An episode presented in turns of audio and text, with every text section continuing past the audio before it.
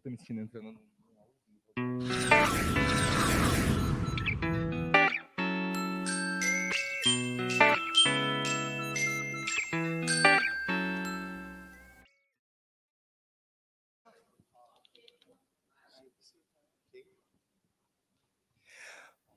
Boa tarde a todos, todas, todos aqui presentes. A gente está começando agora, então, a terceira e última mesa da primeira edição do Iluminando a Cena, um encontro de iluminação cênica aqui na cidade de Uberlândia.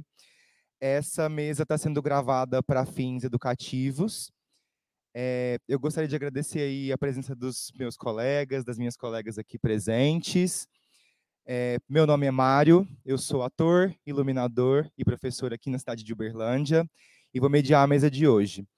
Aqui da minha direita para a esquerda nós temos Nádia Luciane, que é designer, iluminadora, pesquisadora e docente. Adriel Parreira, que é iluminador, produtor e ator. Mário Ferreira Piragibe, que é professor do curso de teatro e arte UFO. Wallace Rios, que é iluminador cênico, e Ivo Godóis, que é editor da revista A Luz em Cena e coordenador técnico do Luz Laboratório da Universidade da UDESC, em Florianópolis. É, a nossa mesa se chama Iluminação e Tecnologia, Novos Caminhos Criativos, e o nosso desejo é conversar aí um pouco sobre as percepções de nós, artistas, é, diante de, de novas tecnologias que vêm entrando para nós, seja por escolha ou por condição nos nossos processos criativos, é, considerando aí não só apetrechos técnicos, como também multiparâmetros e uma, uma mudança aí por conta dessa desse envolvimento com o digital, com a relação de hardware, de softwares. Eu gostaria de começar a, a nossa mesa, a conversa em si, com uma citação de um, de um trabalho que eu li, que tá na, foi publicado na Ordimento. Só um instante.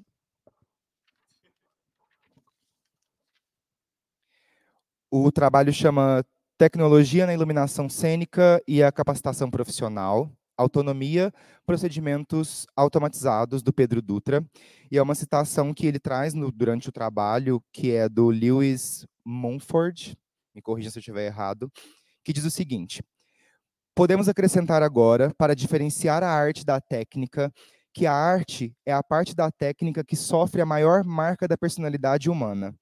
A técnica é aquela manifestação da arte da qual uma grande parte da personalidade humana foi excluída para favorecer o processo mecânico. É, e com isso, eu entro na primeira pergunta da mesa. Muitos papéis. Eu entro na primeira pergunta, que é: como então pensar nos caminhos de criação em parceria com esses diversos contextos técnicos e tecnológicos atuais? É isso.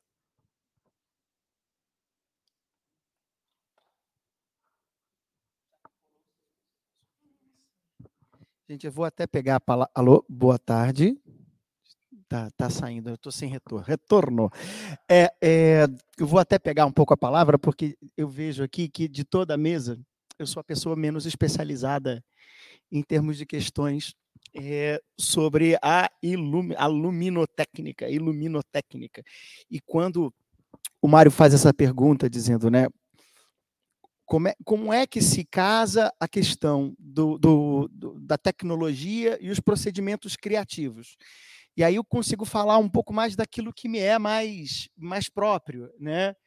É, que é, vamos dizer assim, essa abordagem mais histórica ou teórica. O que a gente pode perceber é o seguinte: que evolução tecnológica, ao longo da história, evolução tecnológica e procedimentos de criação são dois elementos que são absolutamente indissociáveis. Né? É, é uma falsa dicotomia a gente entender que a gente está colocado, de, que, que, nos colo que nós nos colocamos diante de um procedi de procedimentos que são estritamente criativos em arte, né? E outros procedimentos que seriam talvez menos artísticos, porque são da, da, da ligação direta com a tecnologia. É claro que para você lidar com certos procedimentos tecnológicos demanda certo entendimento é, da operação e do funcionamento de certos processos. Mas ao longo da história a gente pode pensar, por exemplo, na pintura, né? É, como o desenvolvimento de determinados pigmentos impulsionaram determinados surtos criativos, né? como é, a, a, a, aparição de certos, meca, de certos mecanismos e dispositivos tecnológicos impulsionaram processos de criação. E a mesma coisa, ela também acontece. Ou seja, desejos de criação impulsionam novidades e inovações no campo da técnica e da tecnologia. É, o, o Mário fala uma coisa, começa com essa citação que eu gostei pra caramba, e uma coisa que mais me chamou a atenção, Mário, você, é, o, o, autor que você menciona fala assim: é, a arte é uma parte da técnica, né? É, e do ponto de vista filosófico está perfeito, né? É, é, tecnicamente falando está perfeito, porque pelo menos se você aborda a concepção de técnica, eita, lá vai o professor de teoria, né? É, sobretudo se você aborda essa definição a partir do Aristóteles, né? No qual o procedimento artístico ele também é dentro dessa, dessa qualificação algo da ordem da técnica, porque lida com ah, o manuseio direto dos materiais sensíveis e dos materiais funcionais à nossa volta, né? É, como eu vi que ficou um silêncio e eu peguei logo a palavra, né? Eu falo um pouco sobre isso e, e, e, me parece uma boa maneira da gente começar a costurar um caminho sobre isso, né? A relação entre criação artística e desenvolvimento tecnológico é historicamente irmanado. Não, não, não. A, a gente essa essa essa diferenciação ela não ocorre. E à medida e hoje em dia a gente vive situações e é claro que vocês aqui vão poder falar sobre isso com muito mais propriedade do que eu, é que à medida em que certos procedimentos e equipamentos vão sendo desenvolvidos e vão ficando acessíveis, mais possibilidades de criação e desenvolvimento de poéticas e de linguagens poéticas vão ficando vão ficando disponíveis, né? Bom, é... eu Uh, o que me veio à mente foi justamente aonde o professor chegou no final da fala, que é a, a relação não tanto da tecnologia com o processo de criação em si, mas com a estética, né? com as transformações estéticas. Então, o que pode transformar, é, é, o que mais facilmente vem transformando a estética da iluminação cênica é a tecnologia, efetivamente. Né? Então, as transformações tecnológicas, o grande boom da transformação estética da iluminação cênica foi indiscutivelmente uh, o uso da energia elétrica dentro dos teatros, e agora é, eu acho que a gente tem um outro grande boom é, é, na estética da iluminação cênica, na poética, né, principalmente na, na, na, na porção poética da estética, que é a, o surgimento do, do LED, né, da, do diodo emissor de luz. É, eu digo que, que para nós o LED tinha que ser Dell, né? E não LED, mas enfim, quando, quando, começam, quando começam a brigar que não, não, não deve falar Lighting Designer, não deve falar não sei o que, eu falei, gente, você fala LED ou Dell? Né? Então, se você fala LED, eu posso falar Lighting Designer sem o menor problema. é, mas, enfim, é, eu acho que essa é uma grande transformação. É, na verdade, até eu diria não só o LED, mas eu acho que um elemento, uma, uma transformação tecnológica, uma invenção tecnológica que, para mim, transformou radicalmente, vem transformando radicalmente a estética da luz, é o Moving Light. Né? Então, é, é, eu acho que, assim, por uma década, eu acho que já tem uma década, né, que ele está por aí, mais que isso, talvez.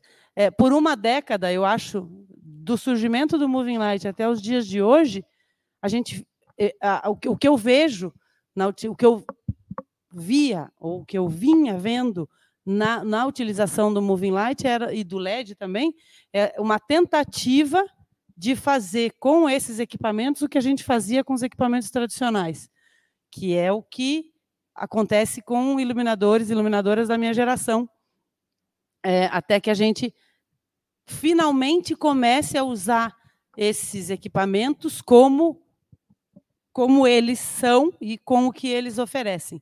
Eu faço um meia-culpa aqui, eu ainda uso esses equipamentos tentando fazer com eles o que eu fazia com os equipamentos tradicionais. E não sei se eu vou ter competência ou tempo para fazer diferente disso. É, mas as novas gerações, e a gente vê muito trabalho assim, é, a gente percebe que esses equipamentos já são usados na sua própria potencialidade, mesmo porque logo não vai haver a referência, né? Com as novas, com as novas gerações de iluminadores e iluminadoras, é, essas referências vão ficando para trás de forma que elas não vão mais influenciar o, no, o, o uso dessas novas tecnologias. E a gente já está perto, né? Em uma década de uso dessas tecnologias, é mais ou menos como uh, com o surgimento da, da luz elétrica, fazendo né, uma analogia com esse outro momento histórico de transformação tecnológica, que foi o surgimento da luz elétrica no teatro, o uso da, luz, da, da energia elétrica no teatro, é, por muito tempo ficou se tentando fazer com a, a, a, os equipamentos é, alimentados à luz elétrica, o que se fazia com a vela,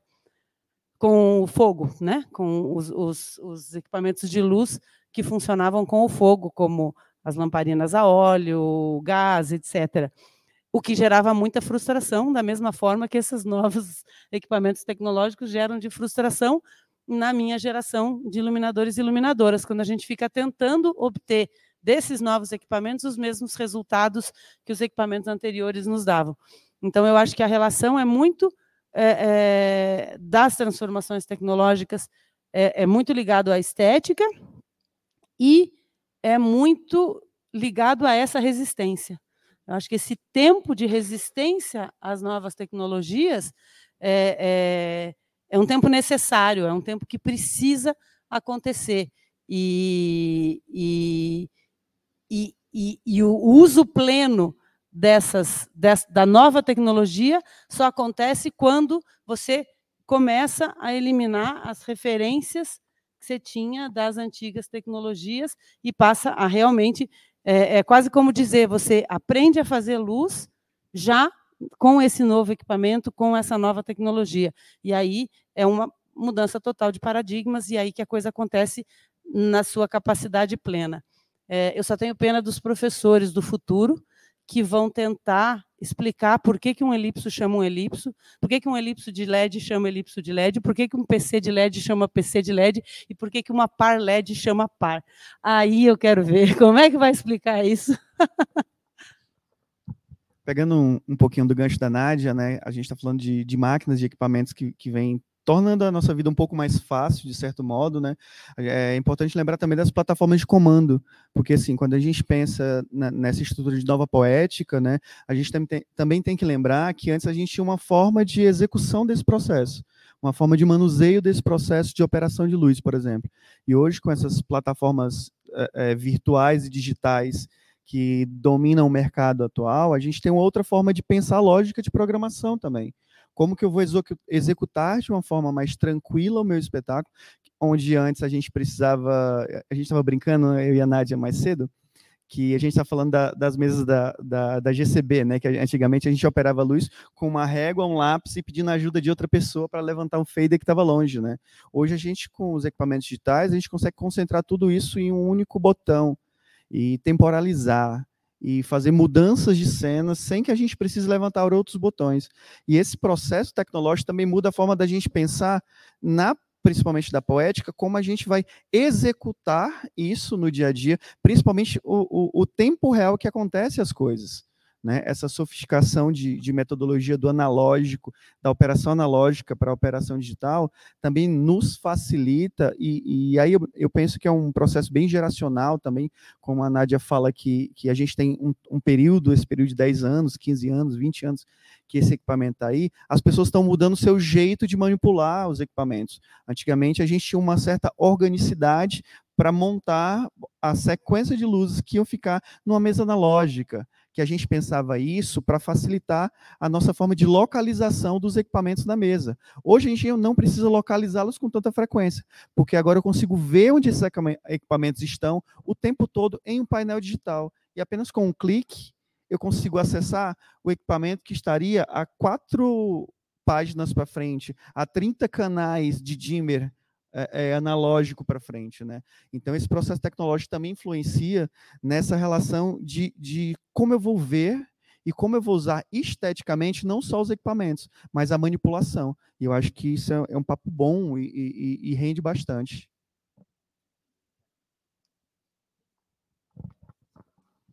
É, eu fico pensando também é, de como inserir essas novas tecnologias em espaços não tradicionais de teatro.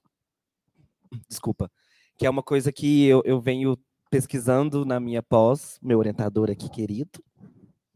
É, e, e a gente, numa das nossas conversas, ele me presenteou com uma palavra que é a tecnopoética, que eu, eu, porque eu ficava tentando explicar, por exemplo, uma situação que eu quisesse fazer um espetáculo dentro de uma casa e a iluminação seria toda operada pela Alexa, por exemplo, pelo meu celular.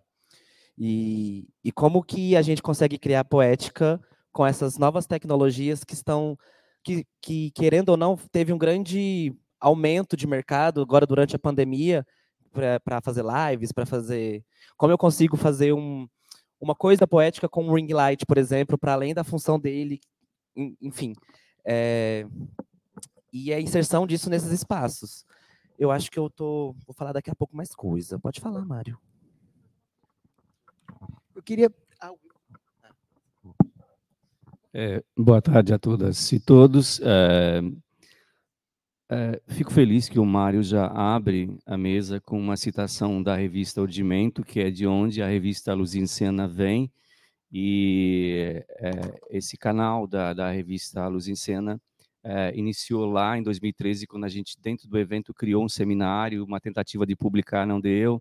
Posteriormente, a professora Vera Colasso é, cria essa parceria com a gente na revista Ordimento, então a gente cria os dossiês, a Luz em Cena, é, fizemos dois dossiês, e aí então, a partir de 2020, partimos para essa a via que já tinha a possibilidade da gente ter uma revista e dessa tecnologia fácil que não precisa mais imprimir, ela é digital, então a gente recebe esses conteúdos, essas pesquisas, essas narrativas, é como que estão essas tecnologias interagindo com os ensinos, com as escolas, com os cursos, com os espetáculos. Então isso é uma forma que a gente encontrou é, da revista é, contribuir com essas publicações dos trabalhos e, e, com a informação, facilitar um processo de acesso desses conhecimentos tecnológicos e desses, dessa aplicação dessas ferramentas nos espetáculos e no, no, nas atividades de ensino do Brasil. Então, é com essa proposta, é, numa plataforma virtual, a, que a gente se apresenta né, como uma, mais uma tecnologia, por que não essa tecnologia de você é, é, propor, é, narrar, criar, gerar um conteúdo que isso agregue para a nossa história, que com o ciclo das mudanças das tecnologias, nós acabamos esquecendo. Então, essa proposta também da revista de ter lá um banco de memória, tanto dessas tecnologias como das propostas de experimentação.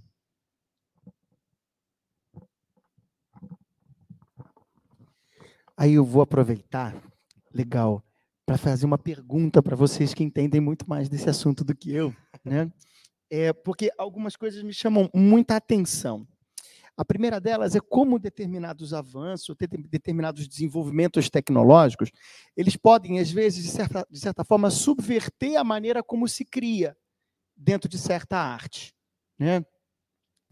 É, e já é, assim, eu já tenho visto mesmo não tendo tanto contato com, com assunto específico quanto vocês, mas eu tenho visto muitos trabalhos de pessoas interessadas em iluminação tentando buscar justamente a artisticidade da criação em luz.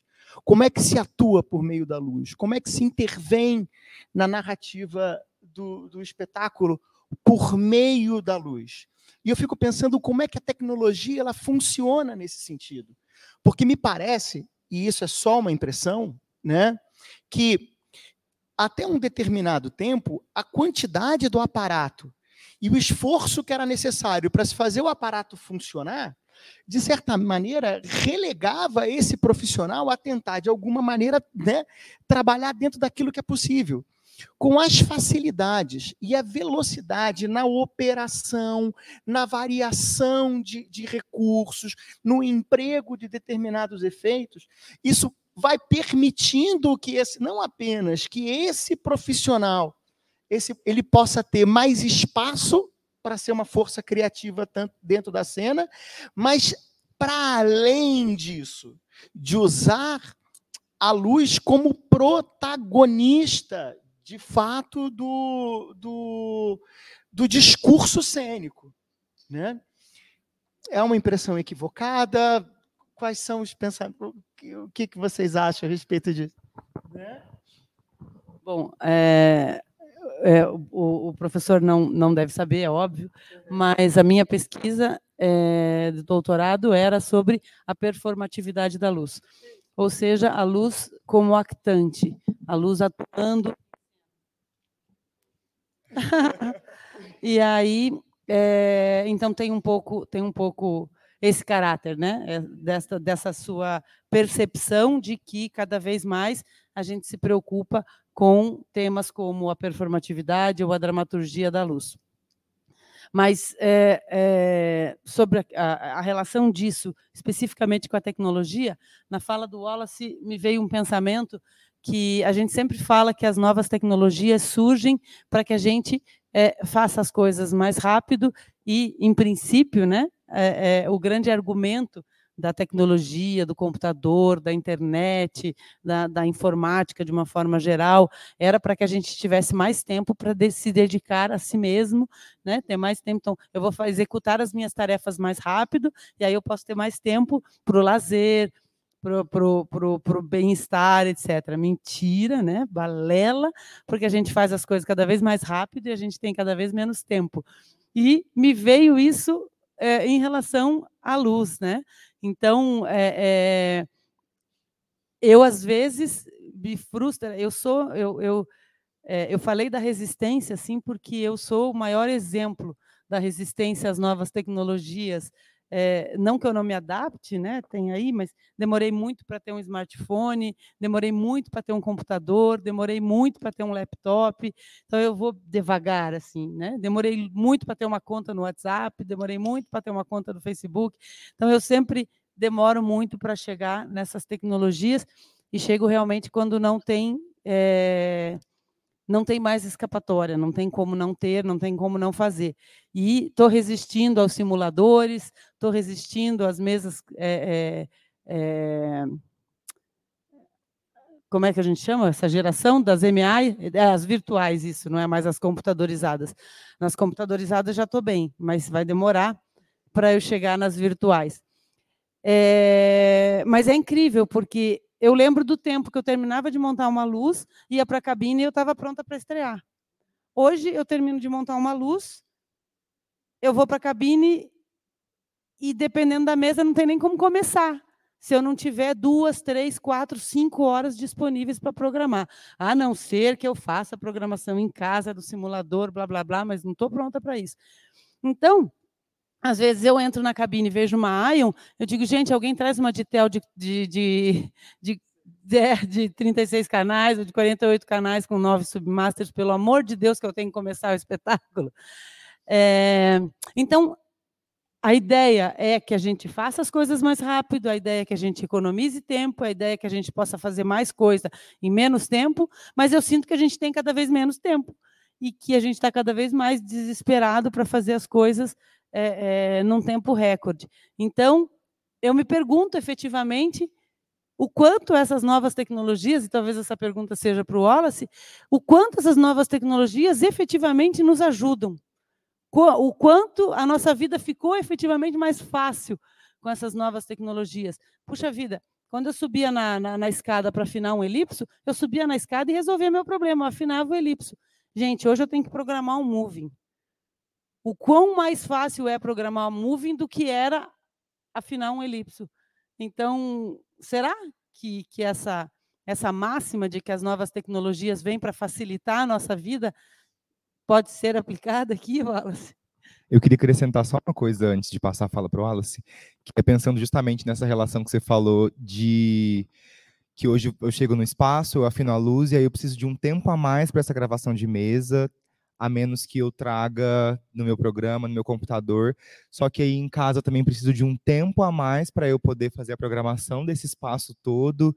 E quando eu chego nesse lugar, por mais que ele esteja pronto, eu preciso ainda minimamente é, isso adequar com o espaço, com o que foi é, hackeado, enfim. Então eu concordo muito com você, eu me sinto muito contemplado aí com a pergunta. E aí, Wallace, é, Tá, eu vou chegar lá, né? É, eu, eu vou, vou, começar do começo, né? Por, com, com a inquietação do professor, quando ele pergunta sobre a subversão do processo criativo por causa dessas novas tecnologias, né? É, se a gente for pensar antes, quando a gente trabalhava com equipamentos analógicos, como a Nádia falou, a gente tinha uma certa quantidade de gente trabalhando para fazer o nosso espetáculo funcionar. A gente tinha um quórum de, de pessoas com um volume grande.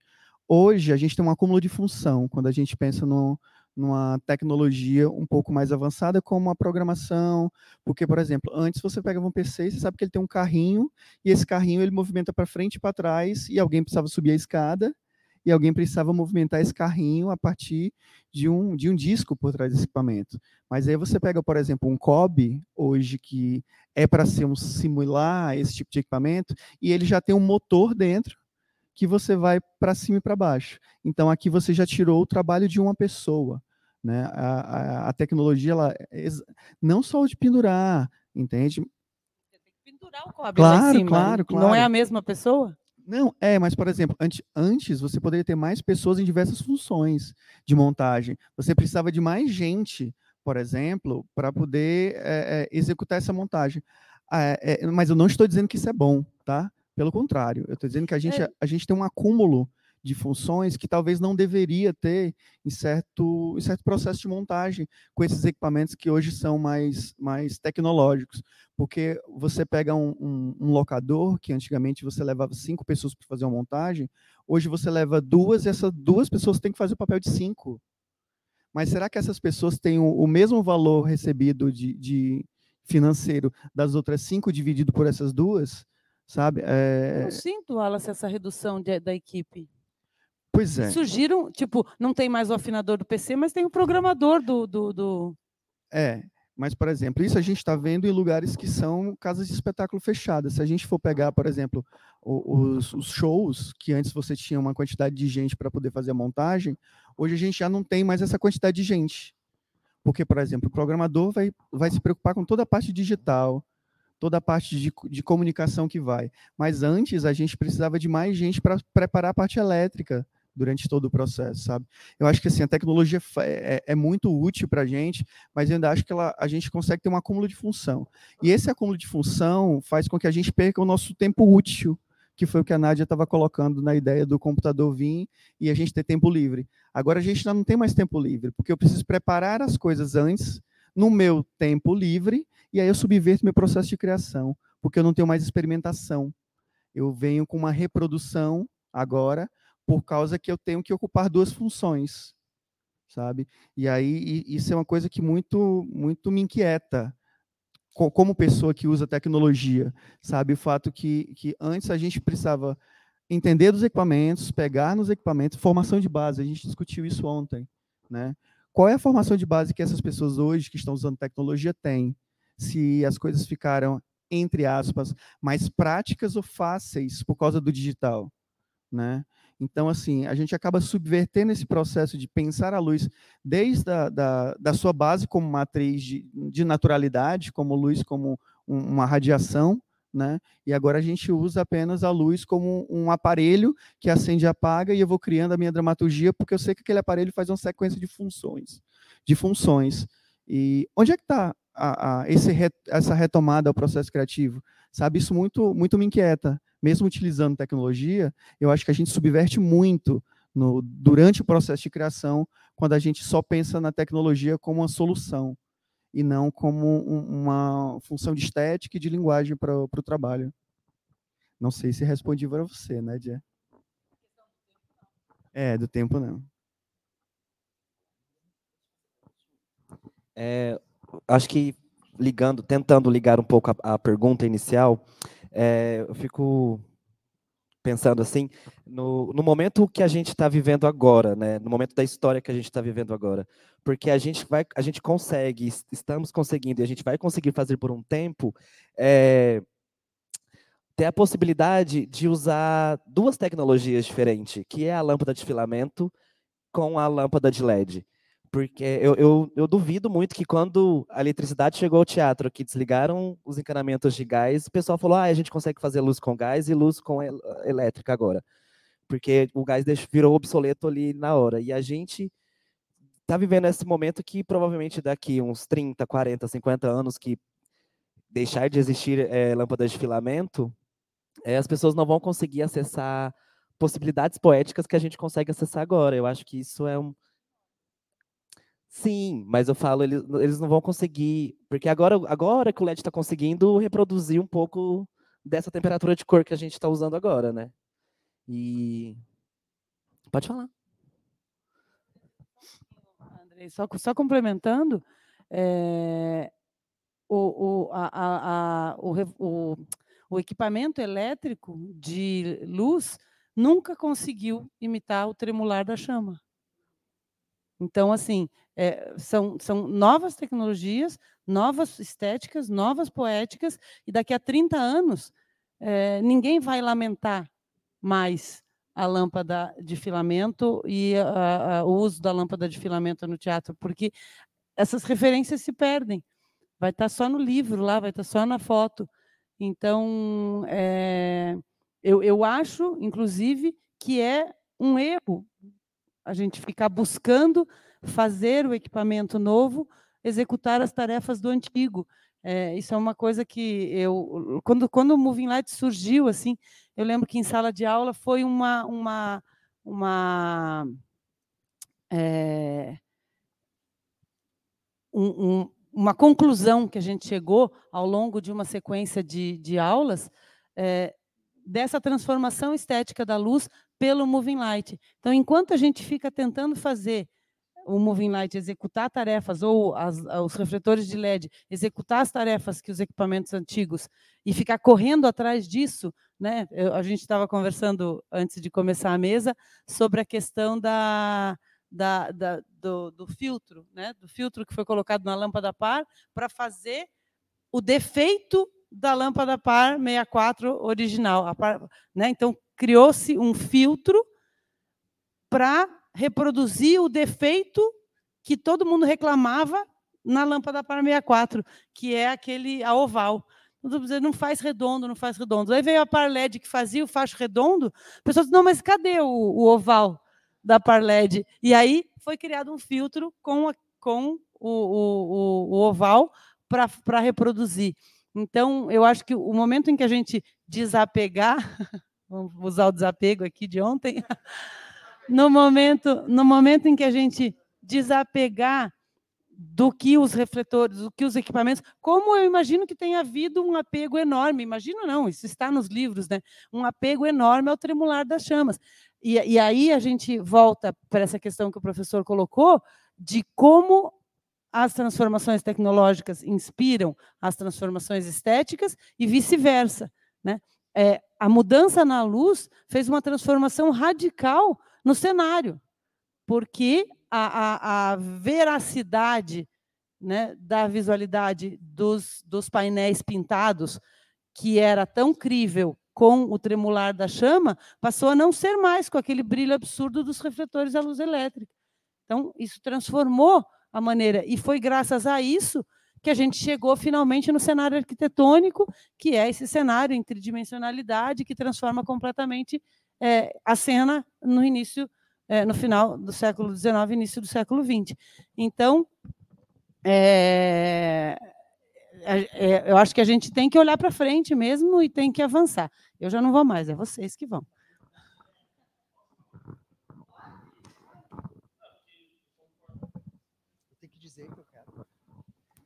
Acho que o que o Adriel colocou esse ponto que a gente está num período, né, da história dessa, dessa mudança, né, do dessa lâmpada convencional que a gente usa, né, para os LEDs, né. Então, eu, eu não vejo o LED como substituição ou qualquer equipamento eletrônico de luz como substituição do, do dos analógicos, né.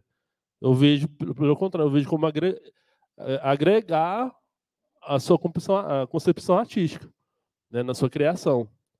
Né? Não vou usar um par LED para substituir um, substituir um par 64, porque a gente estava falando lá fora, é, qual é a diferença deles? Na verdade, a pergunta é qual é a similaridade deles, né? Então, assim, né, se eu pegar, não tem, né?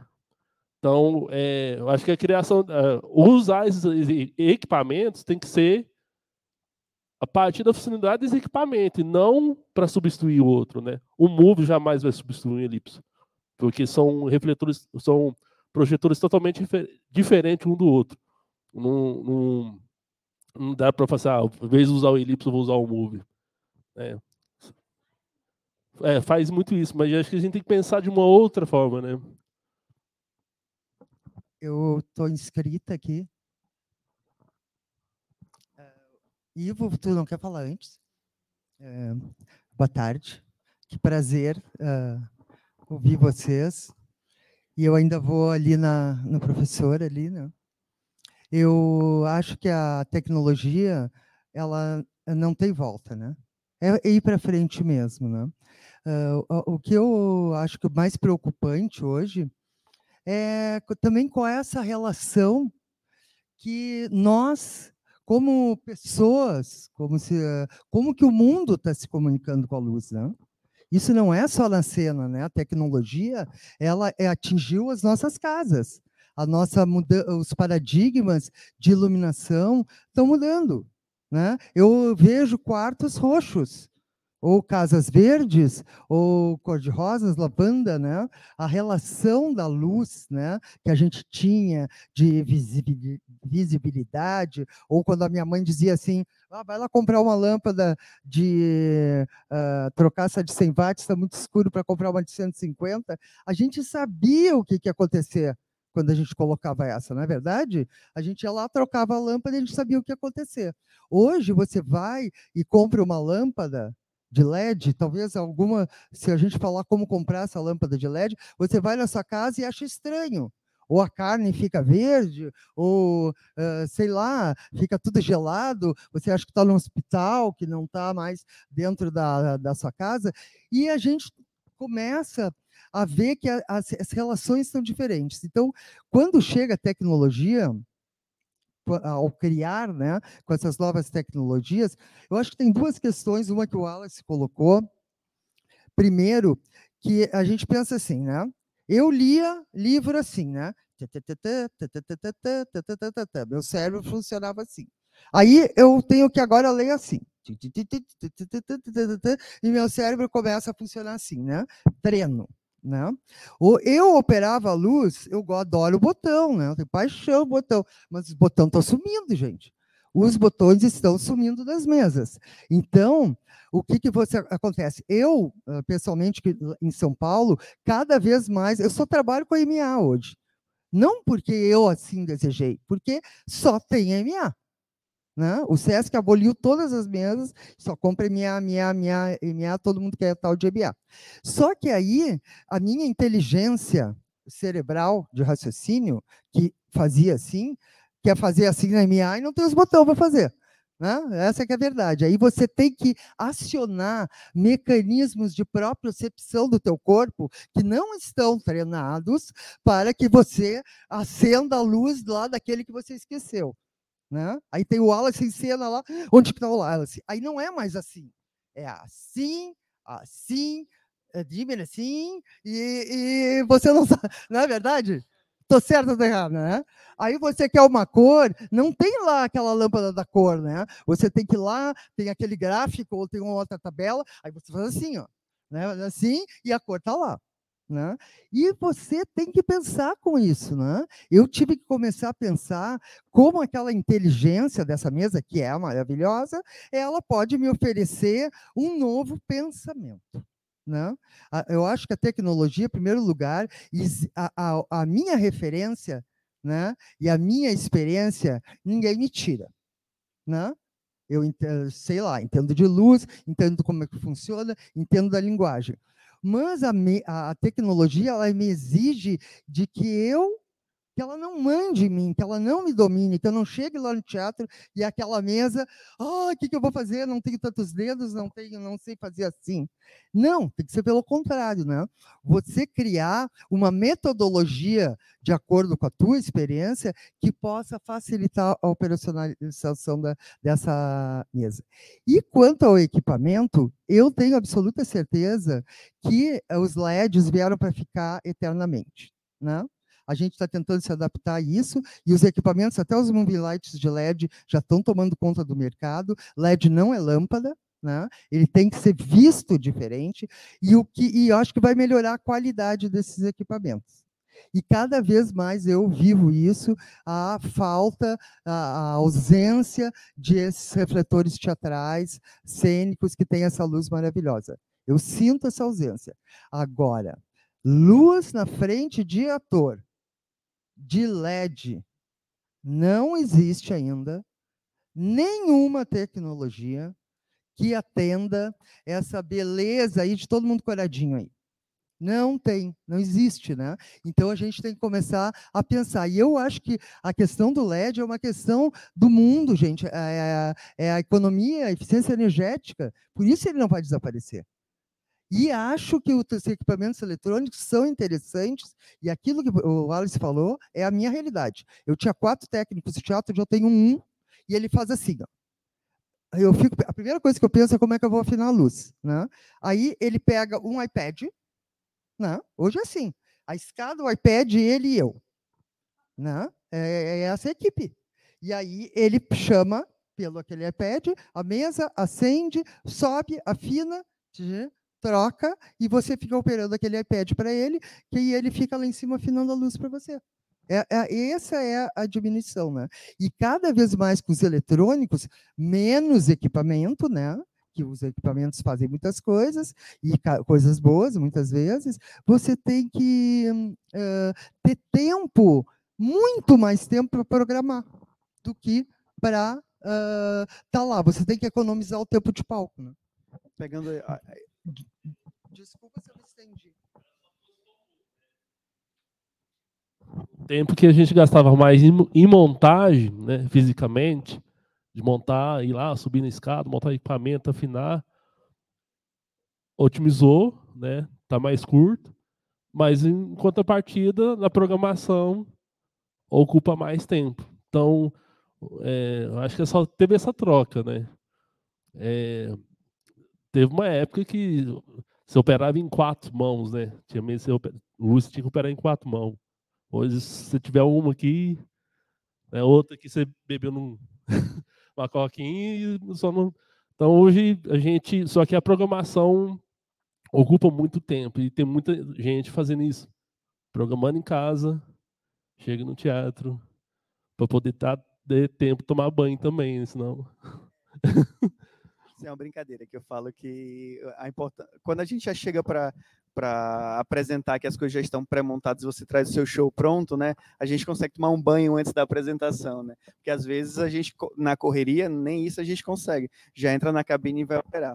É, ainda no que a Cláudia falou, por exemplo, a função de, de maquinista de teatro vai acabar com as varas eletrônicas que a mesma pessoa que mexe na luz que mexe nas varas, que opera tudo pelo iPad, já retira essa função. E aí onde eu chego, Nádia, que a tecnologia acaba tirando esses profissionais que historicamente construíram o, o, o processo de se fazer teatro. Na estruturação, é, é, arquitetura teatral, entendeu? Es, esses profissionais que trabalham na técnica de muitos anos, é, é, vão acabar desaparecendo. E esse conhecimento vai desaparecer, vai voltar para ficar nos livros de como que era antigamente, que você se juntava cinco pessoas para puxar quatro cordas para levantar uma vara de luz, que hoje você contrapesa, já não tem mais essas cinco pessoas.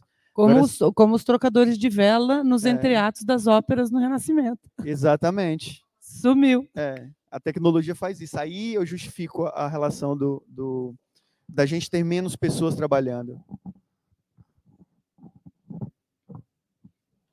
Como no supermercado também, que não tem mais caixa, porque tem os, como no ônibus, que não tem mais o cobrador, e, e assim vai, né?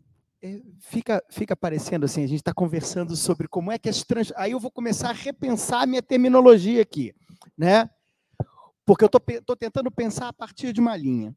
Como é que as transformações tecnológicas, elas, um, elas são o resultado de uma série de demandas que não são demandas obrigatoriamente dos nossos ofícios específicos, né? Existe uma complexidade de movimentos que leva uma determinada tecnologia a se transformar, né? Eu vou começar, assim, já vou fazer o disclaimer, eu vou evitar usar palavras como avanço e como evolução tecnológica. Porque isso traz para a gente. Puta que pariu. Desculpem-me. É, corta, corta essa parte. Porque fica, às vezes, parecendo também, e, enfim, por uma série de motivos, a gente é mecanizado a acabar tendo um, um mecanismo de, de, de pensamento que é finalista, né? De você achar que as coisas estão evoluindo na direção de um resultado ideal, e não é nada disso que acontece são os nossos modos de vida e as maneiras como o mundo se impõe diante da gente que faz com que certas coisas se transformem. Então, em primeiro lugar, tecno, um, tecnologia não evolui. Dois, tecnologia ela é resultado e ela impulsiona transformações em comportamento, né? Hã? Por necessidade, por uma é. É, e, e, às vezes necessidades que vêm de caminhos totalmente insuspeitos e simultâneos, né? E talvez a terceira questão é, seria é, o grande desafio não é qual é a tecnologia, para onde ela vai se mover ou como a gente orienta essa movimentação, porque, de certa maneira, grande parte dessa movimentação se dá à nossa revelia. Mas como é que nós nos adaptamos a essa transformação? É, eu acho que tanto, tanto pode acontecer a nossa revelia, quanto pode acontecer por nossa culpa.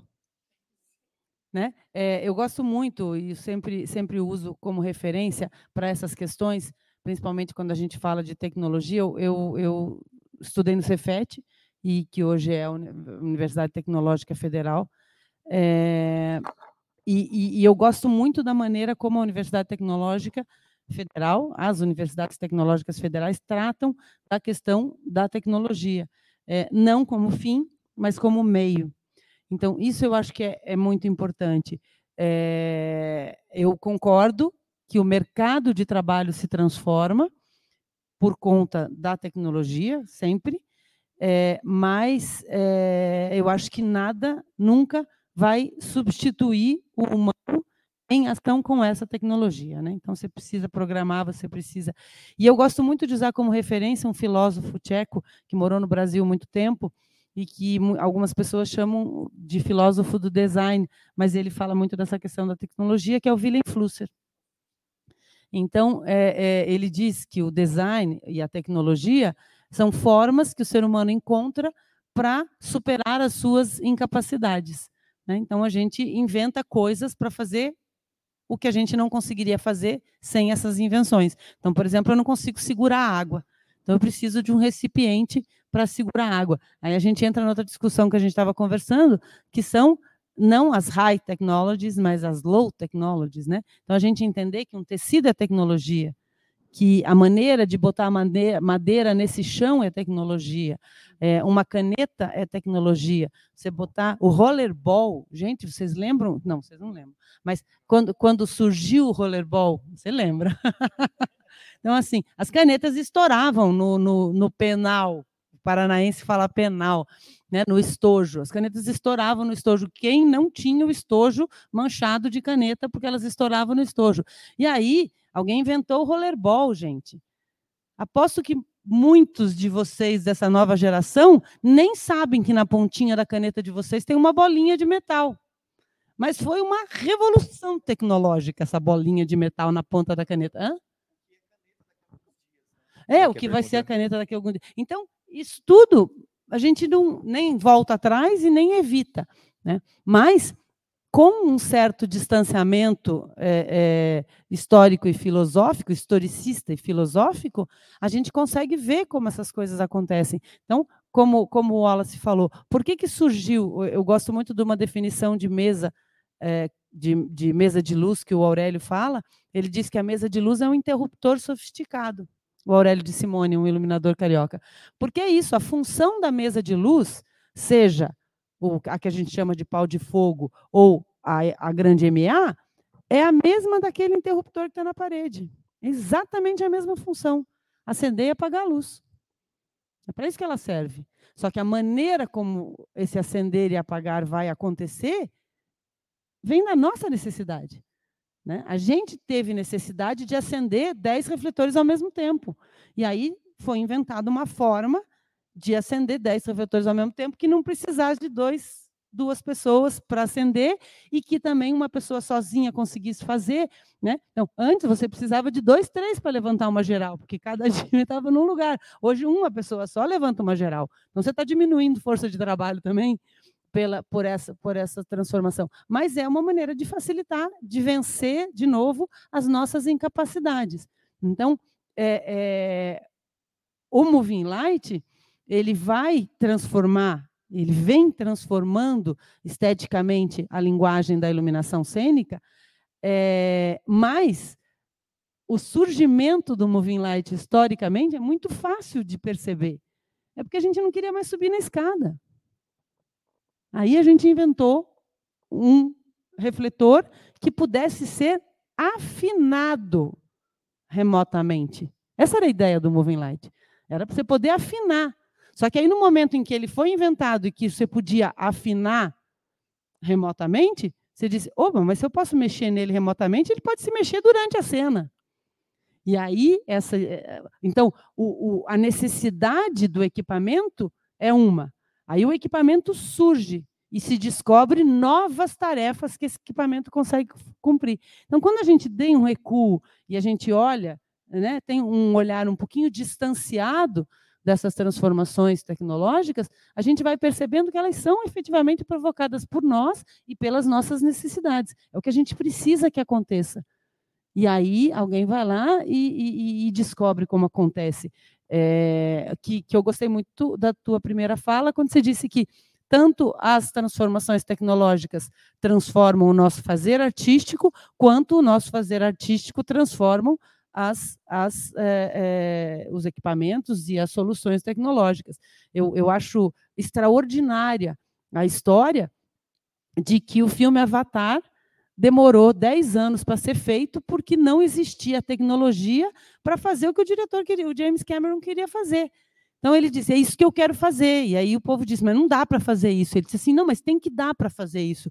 E aí foram 10 anos de pesquisa para se desenvolver os equipamentos e a tecnologia para fazer o que estava dentro da cabeça do James Cameron, né?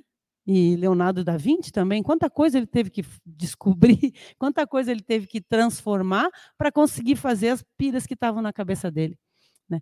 E, e, enfim, e daí para frente, é, é, eu acho que essa, essa, essa relação mútua entre as transformações tecnológicas e é, é e eu acho que transformação é a palavra ideal mesmo, porque é, a evolução sugere é, melhoria e nem sempre, nem, não necessariamente são melhorias, né? são transformações, como a gente estava falando.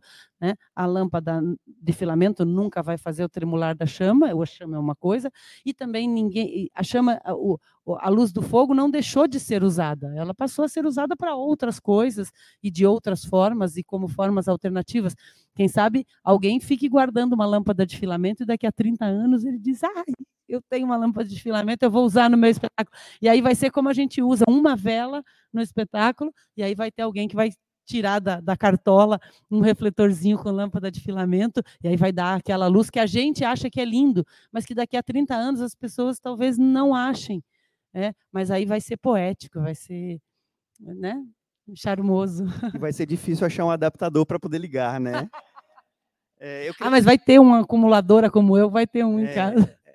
É, é eu queria voltar um pouquinho na, na fala da Cláudia, quando ela, na Cláudia e da Nádia, quando elas falam que a gente vai se adaptando às novas formas de equipamentos que vêm, às novas tecnologias.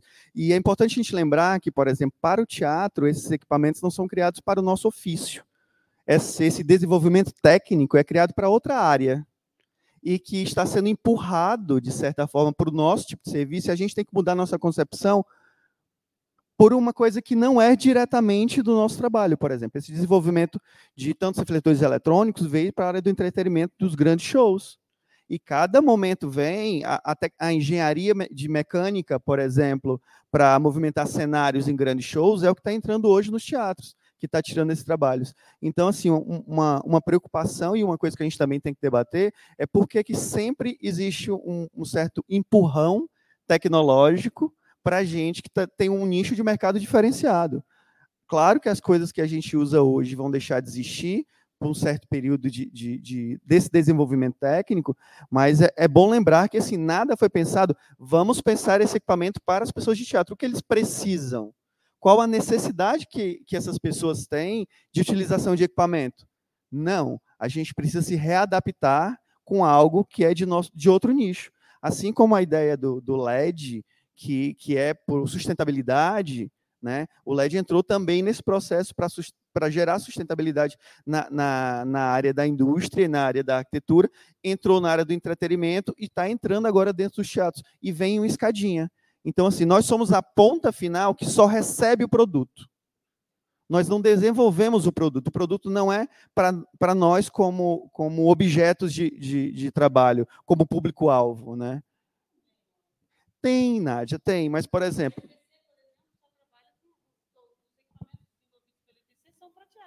É, mas, por exemplo, eles constroem.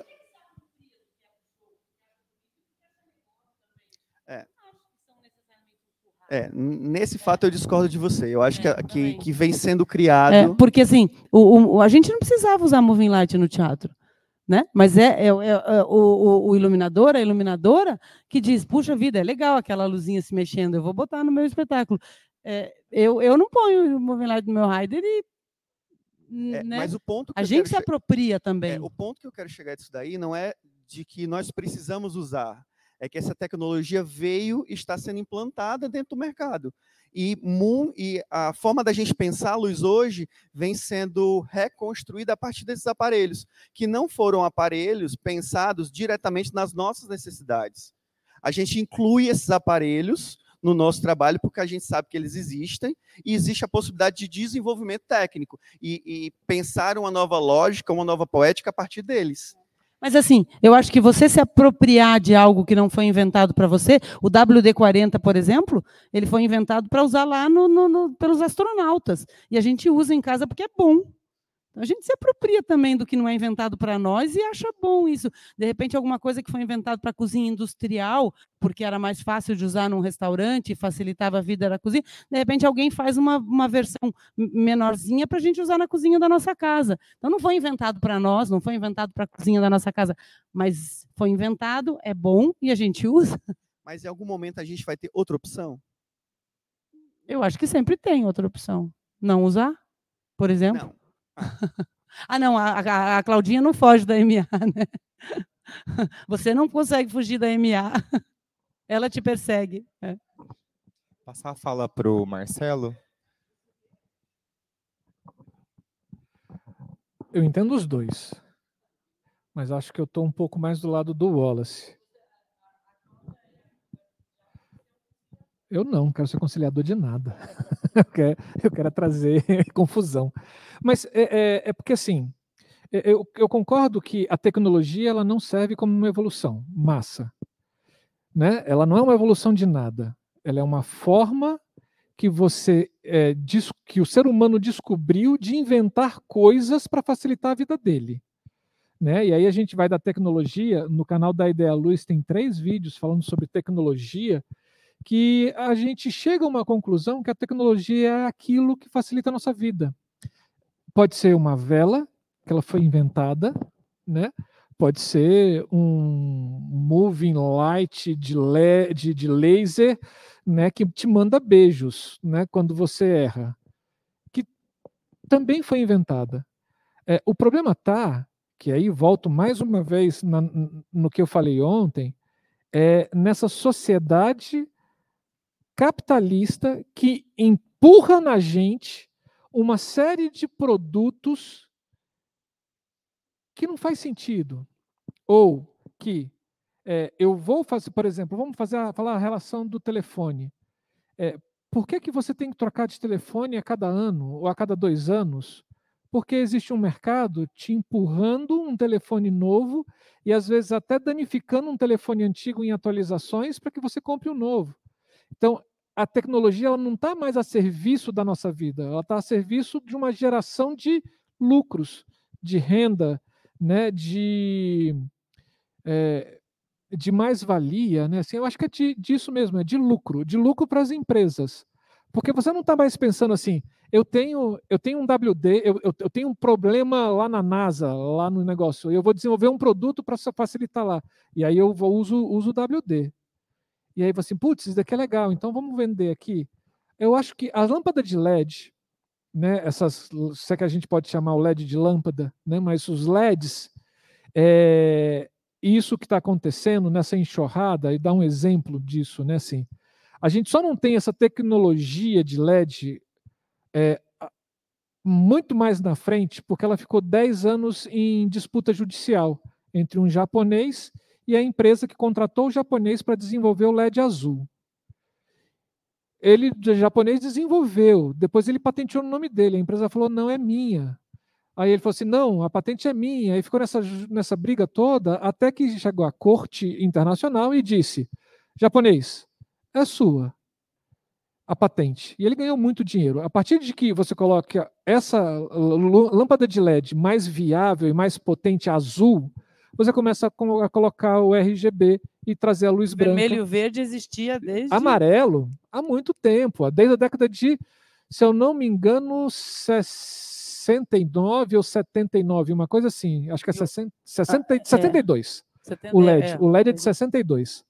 Né? É, e a gente tem esses 10 anos. Só que quando você joga é, essa coisa no mercado e você começa a consumir, você começa a gerar dinheiro para uma indústria que precisa de dinheiro para desenvolver uma pesquisa. Aí ela faz um produto ruim, joga no mercado, você consome, aí ela tem dinheiro, vai desenvolver pesquisa. E aí você vai começa a financiar um desejo que é deles, que não é meu. E aí você tem luminárias de LED hoje nossas que a gente compra da China, que daqui seis meses já tem outra, que daqui seis meses tem outra. Essa é a filosofia de financiamento de novos produtos, onde o consumidor final vai financiar um produto de um. Mas me perguntaram se eu quero lâmpada de LED? Desculpa, aí eu vou assim, aí vou, vou colocar as minhas. Lâmpada de LED não economiza energia. Se você pegar os malefícios que, ela, que a, essa estrutura de LED traz para a natureza, é muito maior do que uma hidrelétrica ou do que uma fonte geradora de energia, porque você gera lixo é, é, muito lixo, né, assim, de, de eletrônico. Mas é isso. De repente, se a gente encara a tecnologia, se a gente tivesse a tecnologia de novo a nosso favor, as nossas necessidades, seria ótimo. Mas, infelizmente, ela está vindo ao nosso ao, ao, consumismo, onde cada vez você precisa de uma coisa a mais. Aí sim, eu acho que é isso é o problema. Aí a gente se ferra. Mas eu, eu, eu de novo, ser meio advogada do diabo, como diz a, a Cláudia, mas é, o que eu acho engraçado assim é, por exemplo, ninguém me perguntou se eu queria um carro automático. Eu adoro meu carro automático.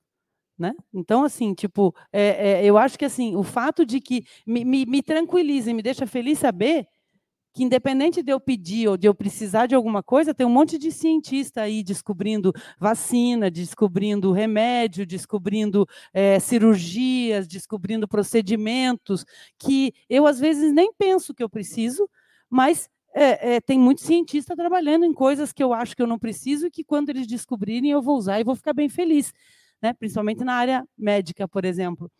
É, e outra coisa, assim, é, você, é, eu acho é, essa, essa palavra preciso, né? Então você diz, por que, que eu preciso trocar de celular todo ano? O meu tem cinco anos. Eu não troco de celular todo ano. Ah, a, a Apple lança um novo iPhone todo ano? Lança. Mas eu não compro. Entendeu? O McDonald's está lá e faz mal, você comer McDonald's todo dia, você morre. Eu não entro no McDonald's e não como. Ele está lá. Então, assim, eu acho que a gente tem o poder de decisão. A gente tem o poder de decidir. Eu não preciso disso. Eu não preciso trocar de carro todo ano. Eu não preciso trocar de celular todo ano. Eu não preciso de uma calça nova todo mês. Eu não preciso. Sim, mas aí eu acho que é uma preocupação é, maior, como, como quando tiraram o fogão a lenha de dentro da cozinha. A minha avó ganhou um fogão a gás que ela usava só para decorar a cozinha do meu avô, porque ela continuava fazendo no fogão a lenha. E tiraram o fogão a lenha da vida das é. mulheres. Pô, foi ruim? Você não tem mais que ir lá no meio do mato buscar lenha para fazer, você só vira o botãozinho e acende? Impuseram o fogão. O meu avô impôs o fogão a gás para minha avó. Comprou e deu para ela, e ela não queria usar. É. E eu, levou, saiba Deus quantos anos acho que o mercado ele vai mudando de acordo com o comportamento, né? Os, as cidades mudam, a gente muda, os comportamentos mudam e o mercado, claro, que explora esses comportamentos e seduz, né? Acho que isso é outro, até um assunto pertinente, mas uh, talvez foge um pouco daqui dessa mesa e uh, ele é mais ideológico. Uh, eu, eu vou falar sobre a luminotécnica, né? Uh, que eu acho que é importante, que é o uh, assunto que nos ataca agora, né? em sentido de criação. E, é, a indústria luminotécnica, ela realmente é uma indústria capitalista, tem 500 mil uh, coisas de empresas de LED tentando produzir equipamento. Mas tem uma coisa interessante, que o que faz essa indústria ter, aí o professor disse que não é para falar evolução, né? mas ter melhores equipamentos, né? Uh, é justamente a resposta do mercado. Né? Quando, quando a gente fala em eh, indústria luminotécnica, a gente, com essas descobertas que o LED faz mal para a saúde, que não sei o quê, sabe que, que tem uma coisa muito boa no LED? Que não tem nas outras lâmpadas, sabe o que, que é? É a capacidade que a gente tem de manipular espectro. A gente tem essa capacidade de manipular espectro. O problema é que a sensibilidade das pessoas quanto a isso, ela ainda não está aprimorada. Né? Os estudos de luz e saúde, eles faz, fizeram com que a, esse mercado reveja justamente pela demanda, não porque eles querem que a gente tenha mais saúde, e de produzir LEDs que se aproximem um pouco mais dessa luz aí que a gente está. Né? E na, eu acho que o equipamento cênico, o que aconteceu? É, o problema foi essa troca de tipologia. Né? A gente trabalha, o equipamento cênico não tem absolutamente nada a ver com, com, a tipologia do equipamento cênico, não tem nada a ver com a tipologia dos equipamentos tecnológicos. Eles são diferentes, eles operam diferentes, são lâmpadas diferentes, fontes diferentes, formas diferentes, eles têm coisas uh, acopladas a ele de design, de globos, de cores que são muito diferentes dos filtros cromáticos é, inseri, é, inseridos na lâmpada halógena. Então, existe. A primeira coisa que eu acho que a gente tem que identificar é essas diferenças, gente. Isso é a primeira nossa tarefa como criadores dessa linguagem, é saber como os pincéis mudaram. Né? Isso, e acho essa questão de terem votado a Parled, para mim, é o pior equipamento eletrônico que existe é a Parled. Por quê? Porque o problema é a tipologia, a forma como o LED está ali dentro. Não é a questão da, da, emissão de luz. É que ele não foi feito para isso. Isso é como você chegou em casa, aquilo que eu falei. Você tinha uma lâmpada uh, incandescente linda e botou uma lâmpada de LED. Por que, que o mercado fez no bulbo E27 a lâmpada? Para você ir lá e trocar. Né? E a lâmpada de LED não, de bulbo não presta também. Né? Ela não é o melhor jeito. O melhor jeito de usar o LED hoje na uh, luminotécnica é o LED integrado. Isso já está provado. Integrado. Esse é o jeito de usar. Né? E eu, por exemplo, eh, acho que a gente tem que pensar sobre isso que o Alice falou. Eu tenho absoluta certeza, gostaria de desenvolver, se alguém quiser sair daqui com esse projeto comigo, é desenvolver uma lâmpada de LED que substitua essa função da, a, da par LED. Porque o que, que funcionaria? Uma, a, a, o mesmo sistema de distribuição de luz com um power LED dentro, super power LED, uma lente, vai fazer uma puta luz, eu acho tá? Na minha cabeça, pode não funcionar, mas é muito melhor que aquele monte de pontinho que esteticamente prejudica o público. A gente fica olhando as luzes para cima. Hoje, luz foi feita para a gente enxergar o que está acontecendo, não para a gente enxergar a luz. E não ficar olhando as luzes e raios de luzes, né? Então, eu acho que uh, concordo com o Alice se cria as coisas, mas uh, a, a demanda, né, o funcionamento faz com que equipamentos muito mais bem elaborados a gente não tem quase acesso, né? Mas a ITC, a Nádia tem razão, a ITC já produz para mim um dos melhores equipamentos de LED, é o elipsoidal de LED. Agora, é possível aqui ter 10 elipsoidais de LED? Não, é muito caro ainda, né? Mas existe equipamento mais sofisticado justamente porque eu preciso ainda ter a 100% de reprodução de cor numa pele quando o ator está em cena. Né? Não posso pintar ele de verde, amarelo, a não ser que seja proposta, né? Então eu acho que ah, eu não, nem fiz advogado nem do diabo nem dos anjos. Eu fiz advogado da terra que é pensar nesse equilíbrio, né? Que a gente está no meio, né? Mas tem uma coisa que eu acho que é nossa, né? É nossa, própria nossa, de todo artista, que é essa liberdade que o professor falou, a liberdade de escolha, né? E a, a nossa, é, o nosso uh, diálogo com a máquina, né? Ele tem a, no, uh, a máquina tem uma inteligência, mas eu também tenho, né? Eu tenho, eu que faço a máquina funcionar na máquina, não faço, a não ser da Alexa, né? Que é muito inteligente, que faz tudo por nós, né? Mas eu nem tenho Alexa ainda. Eu queria só uh, trazer uma inquietação para mim, é, como ah, não como iluminador de espetáculo que apresenta em teatro, mas como um técnico assistente de um laboratório de iluminação num curso de arte cênica, onde as pessoas entram para fazer teatro. E, felizmente, lá na UDESC, em Florianópolis, eu tenho três salas, que é uma sequência histórica, tipo é, os equipamentos de uma marca GCB antiga lá, um, equipamento, é, uma sala de incandescência e uma sala com equipamento de LED super sofisticado. Mas às vezes para mim é tão importante é apresentar como nova tecnologia para esse aluno de teatro que está querendo olhar para as artes cênicas, é apresentar essa nova tecnologia para ele chamada PC. E isso sim, Cláudia, não tem volta, porque quando você apresenta essa nova tecnologia para ele usar na cena, não tem volta, porque ele vai querer aprender a outra nova tecnologia par 64, que para ele é nova, isso vai interferindo na cena. Então, o que é nova tecnologia? Para quem é a nova tecnologia? A, a, pandemia trouxe esse recurso que os professores tiveram que é, se adaptar com vários sistemas e tal, e então eles descobriram esse potencial do, do celular, do LED do celular, o quão é, é, define bem uma sombra, um LED do celular. Então, daí eles perguntam para a gente é, como é que eu faço para dimerizar esse LED do celular. Então, compra um LED no mercado e depois você compra, é, com, conversa com uma pessoa especializada em eletrônica, um eletrotécnico, e faça esse sistema de dimerização e trabalhe na sala de aula essa nova é, tecnologia, então, como um sistema de luminosidade na cena.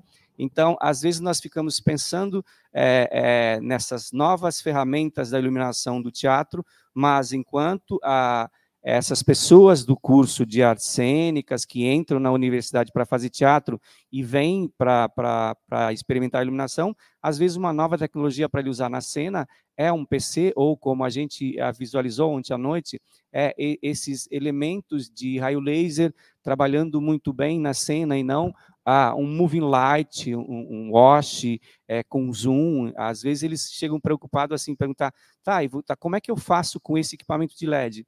Tá, então vamos voltar aqui com o PC. Depois a gente chega lá nessa história. Então, a, a nova tecnologia ela é nova para quem?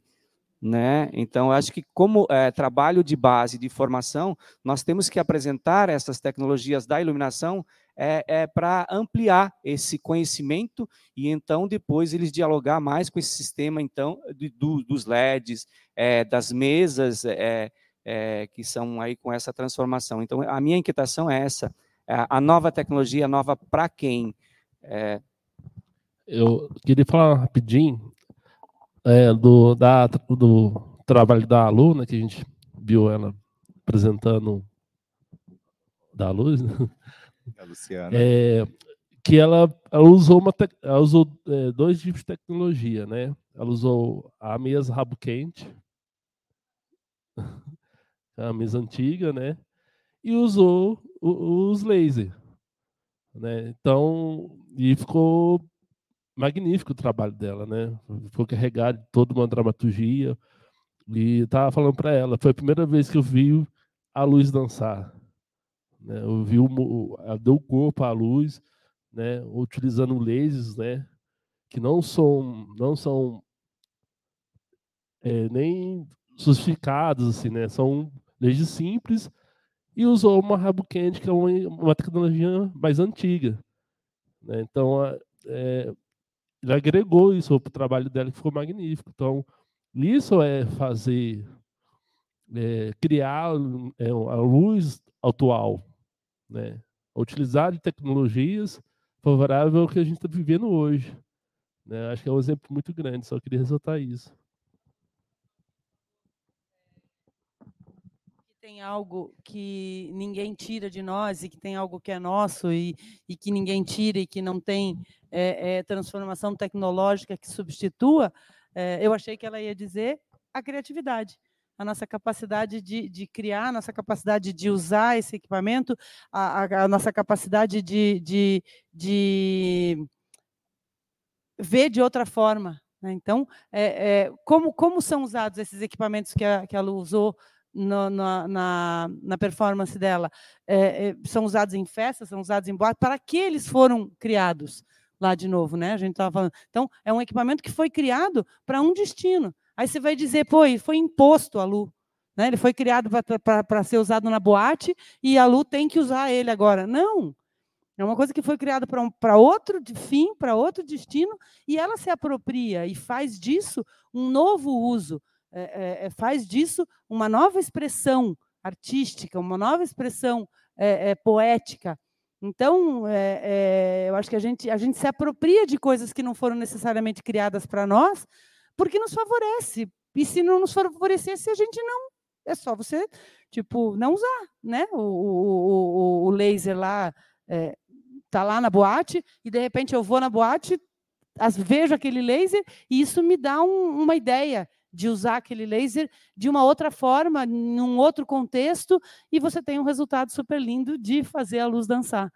Então, eu acho que essa, essa liberdade né, de escolha, de uso, de apropriação, de, de, de desenvolvimento de novas tecnologias, de, de novos recursos, e, e eu tenho a mesa computadorizada que me permite fazer determinadas coisas. Por exemplo, as mesas computadorizadas me permitem temporizar. Eu nunca temporizei uma luz e acho que vou morrer e não vou temporizar. Quer dizer, já temporizei, mas acabei não usando, eu acho. É, mas então, assim, é, é, é, essa liberdade criativa, é liberdade de, de fazer daquilo o uso que é bom para mim, que é importante para mim e que me ajuda. Acho que esse é o grande, é o grande é, é, é a grande defesa né, o grande ponto positivo assim da tecnologia. A ideia é que ela venha para te favorecer, para te ajudar, para te permitir fazer coisas que você não faria sem ela.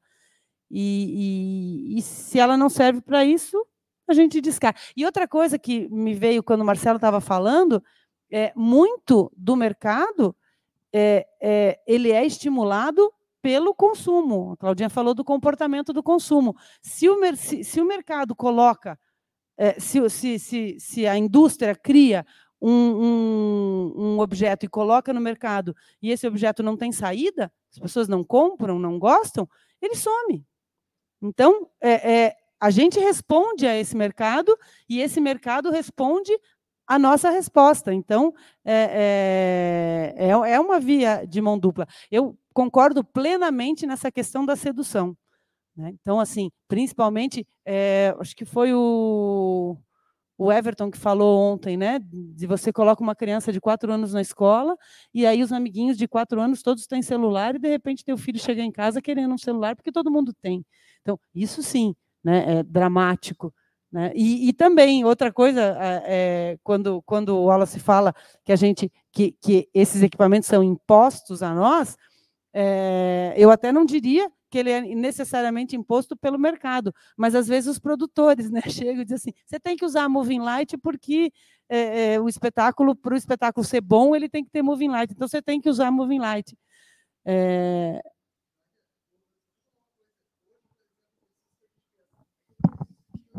Só um minutinho, Cláudia. Só um minutinho. Não, do corredor de luz, né? Eu, eu, acho, eu, eu achei tão legal aquilo que o Ivo falou, porque ele fez um corredor de luz, tá, gente? Só para entender. Que era uma, um personagem que entrava por esse corredor de luz. Se a gente tivesse um movie aqui, né? Um bom movie que tem corte, a gente poderia fazer aquele mesmo corredor de luz que ele pensou com o, o, andar do, do. Isso aquele equipamento faz né? E esse não. Eu poderia ter três elipsoidais também fazendo o que o Move faz, né? Então, quando você tem o equipamento, é tão legal a gente poder ver as possibilidades uh, em função da própria cena, né? Sim, e fazer que uso dessas possibilidades, ou seja, o, o equipamento está a nosso serviço também, né? E, é, é bacana a gente pensar também de que a gente não está, né, como a gente estava falando mais cedo, dentro de uma escala, dentro de uma escala finalista né?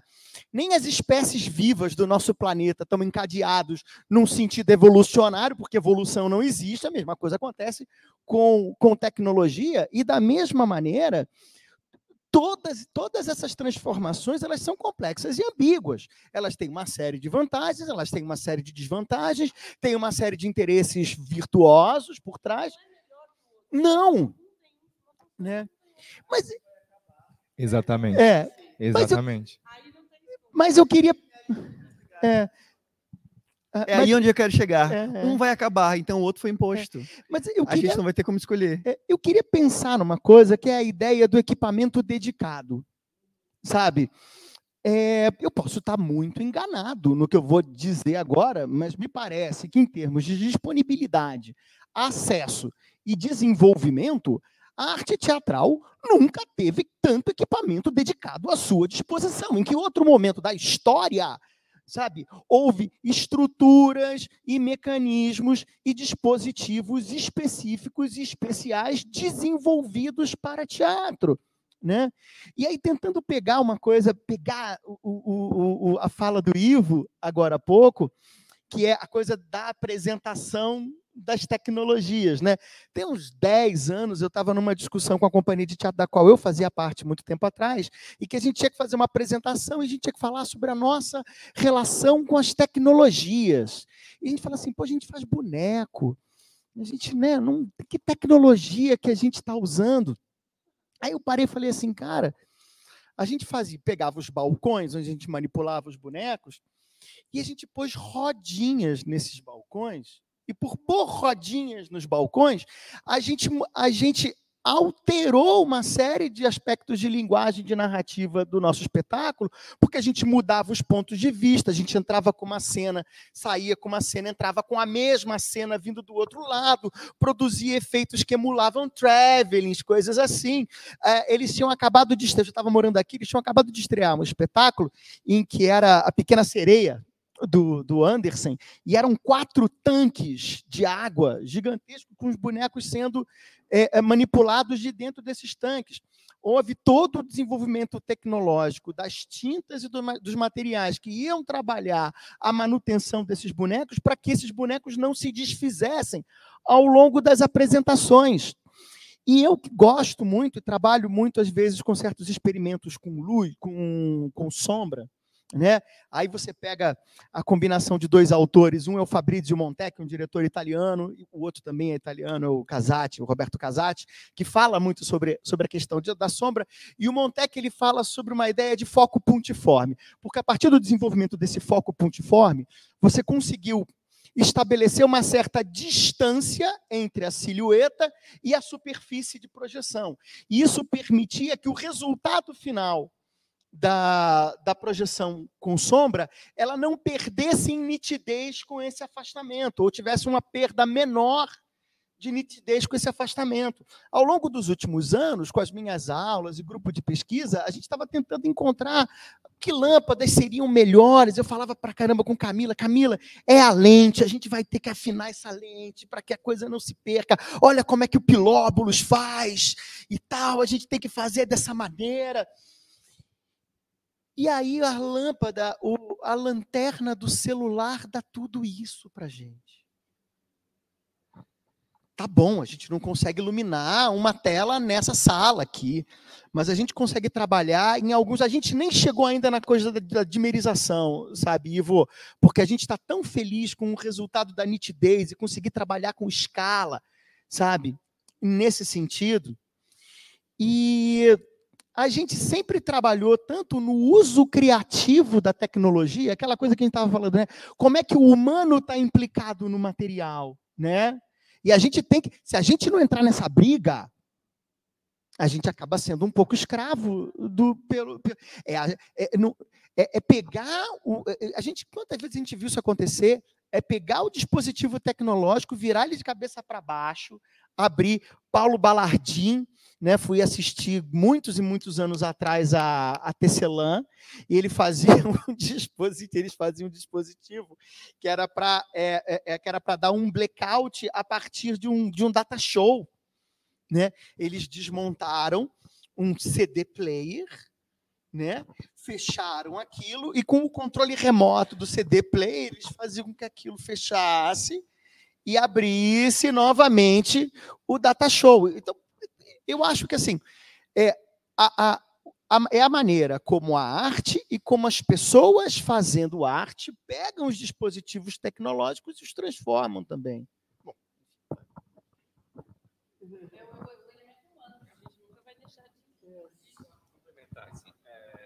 Recentemente eu estava assistindo os vídeos produzidos no nosso seminário, primeiro seminário A Luz Ensina em 2013, e o Alex de Souza apresentou para a gente lá em 2013 a, as ferramentas que ele fez com cano de PVC, introduzindo um super LED dentro, e ele constrói uma ferramenta que dimeriza isso.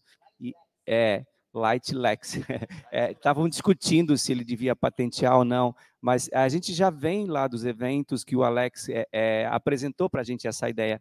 Lá em 2013 ele já conseguia dimerizar, mas porque ele tinha essa especialidade de, de, de conhecimento de eletrotécnica, eletrônica, e aí ele sabia transportar isso no começo, quando ele entrou no curso de artes cênicas, ele não queria, ah, ele queria fazer teatro e tal, não estava muito afim. E a gente acabou é, interagindo muito com ele, ele trazendo esse conhecimento e aonde ele faz essa pesquisa e adapta, porque ele adapta assim, ele pega o LED, então ele experimenta, é legal, e aí ele encontra o super LED e, e aí ele faz todo esse sistema de conhecimento de eletrônica para dimerizar, para para dar um potenciômetro para esse LED, e isso foi no Teatro de Sombra também muito influente. É um material para a pessoa que conhece, mas lá em 2013 ele estava apresentando isso para a gente no, no seminário de iluminação, no primeiro seminário de iluminação, que é da onde que a gente assim que é onde é a origem da nossa revista, daquele 2013 do seminário, depois vem as outras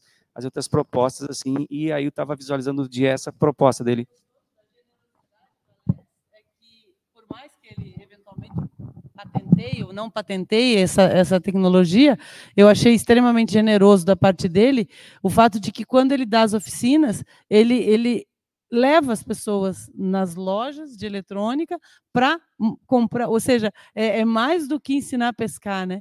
Então ele, ele mostra, ele ensina a fazer, ele ensina a escolher o equipamento, ele, ele é, é, realmente te instrumentaliza mesmo para que você possa conseguir reproduzir esse, esse material genial que o Alex inventou o Alex ele usa muito uma, uma filosofia que já é antiga, na verdade, né? Que é essa ideia do código aberto, né? Do código aberto, do padrão GNU, que é você, desenvol você desenvolve um dispositivo, mas junto com esse dispositivo estão os códigos abertos aqui para quem quiser replicar ou transformar poder usar. Então, é, é, é claro, e é, gente, é, isso é, é, inegável que a gente vai ter grandes corporações, indústrias riquíssimas que vão fazer coisas de ultimíssima geração, que vai haver pressão para que. Mas, gente, isso é tão certo quanto vai chover em algum dia ao longo dos próximos seis meses. Né? Vai. Mas é, como é que a gente também ao se organizar em comunidades e ao se, e ao se é, é, é, beneficiar também da facilidade de acesso que certos dispositivos e certas é, é, linguagens tecnológicas estão cada vez mais à nossa disposição, consegue fazer circular a informação. E, na verdade, né, como é que a gente consegue também eu não diria, eu não diria resistência, eu diria uma segunda voz. Como é que a gente se coloca como uma segunda voz diante desse tipo de, de impositivo, né? Ui. eu acho que e, é não. Eu, o que eu ia dizer, na verdade, é que eu, eu, eu teria assim algumas perguntas a mais, porque eu acho que a gente está mexendo aí num vespeiro e tem muitas ramificações, a gente vai para um caminho, volta, entra nele de novo, vai por outro ângulo, e a gente infelizmente não tem mais tempo para abrir é, para outra, para outra pergunta que segue com esse assunto e segue com novas questões dentro dessa pergunta. Então, tendo isso em vista, eu gostaria de agradecer ah, sim, tá. É porque. Bom, é. É porque eu estava pensando durante a fala de vocês.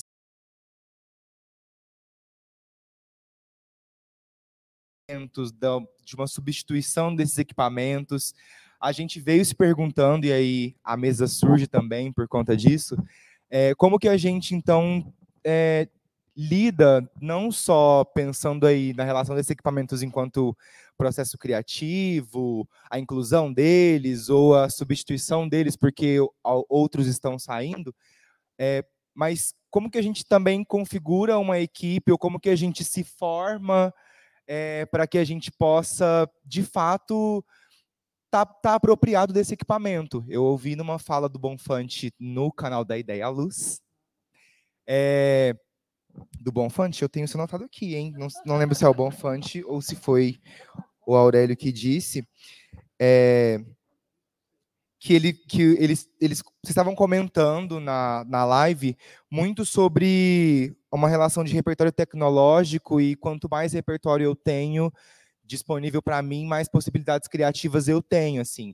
E aí, então, como que eu chego é, e me aproprio desse repertório, ou existe alguém comigo que vai trabalhar em diálogo, e quanto de técnica e de poética e de relação estética essa pessoa tem e eu também tenho, sabe assim? É, e como que eu configuro essa essa equipe então que agora ela ela se reajusta porque de repente eu chego num espaço que eu não tenho a possibilidade de escolha e sim a determinação de que aqui eu tenho dois cobs e, e 20 LEDs ou que aqui eu tenho só lâmpadas quentes de repente eu pensei meu espetáculo só para LEDs é, sabe assim, eu acho que tem as minhas dúvidas elas também estão nesse sentido de como que a gente lida enquanto equipe que trabalha em função dessa obra e equipe que lida com esses diversos equipamentos e como que a gente também trabalha e, e, e lida né, também com essa, com essa perda que está acontecendo aos poucos. É uma questão de tempo, é uma questão de adaptação. Enfim, as minhas dúvidas estavam girando também em torno disso, assim, pensando em como que a gente chega nesse processo criativo que está se adaptando, assim como a gente falou ontem na outra mesa, está se adaptando a cada espaço e a cada condição e a cada necessidade também, né? Enfim. ah, por favor, Cláudia. Ontem a gente teve uma mesa, né, com o, palestra com o Wallace, e eu entendo, né, que a pesquisa dele, e isso que ele fala é muito importante, quanto a, a que isso está mudando aquele, aquela pessoa que a gente está encontrando no teatro, né? Que é uma pessoa mais, mais ligada com a tecnologia do celular e não tem a linguagem da cena. E isso sim que eu uh, bato, por isso que eu fiz o, o advogado, nem o advogado da terra, porque é, é uma conciliação, né? A gente vê isso nos prejudica. Né? Então, por isso, ontem, quando ele falou sobre essa formação, eu me preocupo com isso, com é esse profissional técnico que está lá dentro do teatro, que é o cara que sabe mexer na mesa e sabe fazer, dizer como os movies se movimentam. Mas ele não tem mais aquele conhecimento da linguagem que é o que nós temos, né? E que a, ninguém nos tira, né? Quem vai ser esses caras que vão estar tá mexendo com isso? Eu só vou acabar para dizer que esses dias eu vi uma cena assim. Tecnologia poética. Uma menininha com seu pai, e eles estavam num lugar onde tinha uma máquina datilográfica. E tinha um cara datilografando, e a menina parou, olhou para aquela máquina e disse assim: Que legal, pai! Escreve já sai impresso. O olhar é muito singular, né? é, é, a, a, a, máquina de escrever vai imprimindo à medida que você digita, né? É, é, mas é o máximo da tecnologia.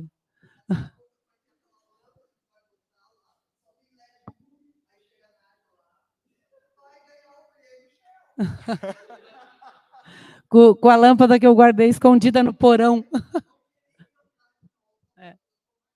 Gente, antes que você encerre, eu queria pedir desculpas, porque, na verdade, é, a gente já começou a falar, a gente já foi provocado, e a gente não agradeceu a organização genial desse evento, é, é, essa realização desses eventos, desses encontros de iluminação cênica, é, é, é preciso é, destacar e dar os, os, créditos a todos esses eventos que acontecem desde acho que 2004, né, quando a gente começou com os eventos Manhãs Iluminadas lá em Curitiba, depois em 2005 tivemos o primeiro Congresso Brasileiro de Iluminação Cênica. E de lá para cá a quantidade de eventos de iluminação cênica, é, encontros de profissionais e pessoas interessadas pela iluminação cênica que acontecem no Brasil, quase no Brasil todo. Eu já frequentei de eventos desse tipo de do Rio Grande do Norte, do norte ao sul do Brasil, e, e que são eventos maravilhosos e que têm feito muita diferença no trabalho da nossa profissão, no, no, na, na, maneira como a gente trabalha, na, na, maneira como a gente se ajuda. Né? Então, os grupos, de novo, a gente estava falando tanto em tecnologia, de novo, como a tecnologia nos permite essas redes de contato onde na nossa mão a gente tem um, uma, uma, é, é, uma rede de, de consultoria, de ajuda, de compartilhamento, de, de circulação de conhecimento e de informação que é tão genial. Então, eventos como esse, é só, é só a gente ver nos últimos 20 anos, né, 19, 18, 20 anos, que esses, que esses eventos efetivamente começaram a acontecer, é, o quanto as pesquisas acadêmicas em iluminação cênica é, brotaram, quantas é, transformações e quanta, quanta coisa boa acontece no nosso, no nosso meio profissional por conta desses encontros. É, presenciais, à distância. Então, louvar o, o, a Luz em Cena, louvar o, o canal da Ideia à Luz, é, tantas iniciativas que fazem com que a gente possa trocar tanto. Então, agradecer o Iluminando a Cena, desejar vida longa ao Iluminando a Cena, agradecer muito a Camila nesse papel super é, agregador, é, agradecer à universidade, né, a UFO, que cedeu esse espaço todo aqui para a gente poder fazer, as leis de incentivo e tudo mais. Os agradecimentos vão estar nos créditos do vídeo depois. Mas, é, aqui, é coisa? Aqui em cima, aqui embaixo. Eu entro em pânico quando o Marcelo me pede para fazer esses, esses encerramentos e esses agradecimentos no final dos programas, porque eu, eu vou esquecer, eu não vou dar conta eu não consigo decorar uma frase, né? Não serviria para ser atriz. Mas então é isso, assim, eu queria deixar registrado a gratidão, né, de poder estar tá aqui trocando com, com pessoas tão maravilhosas, profissionais é, tão qualificados e, e, compartilhando as nossas pesquisas, os nossos pensamentos, as nossas dúvidas, é, concordando, discordando, mas o importante é que a gente está conversando e, e, e, estamos unidos e, é, desejando transformar e melhorar e, e é, lutar pela nossa, pela nossa profissão. Como, como a tua colocação de ontem, né, Wallace, na questão da profissionalização, da formação técnica, da, do, do, conhecimento, da segurança, etc.